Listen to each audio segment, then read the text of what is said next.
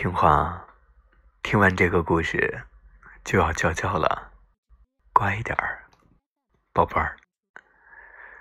从前有个可爱的小姑娘，谁见了都喜欢，但是最喜欢她的是她的外婆，简直是她要什么就给她什么。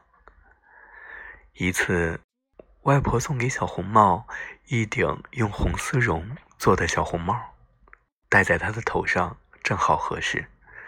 从此，小姑娘再也不愿意戴任何别的帽子了。于是大家便叫她小红帽。睡了吗，宝贝儿？赶紧睡觉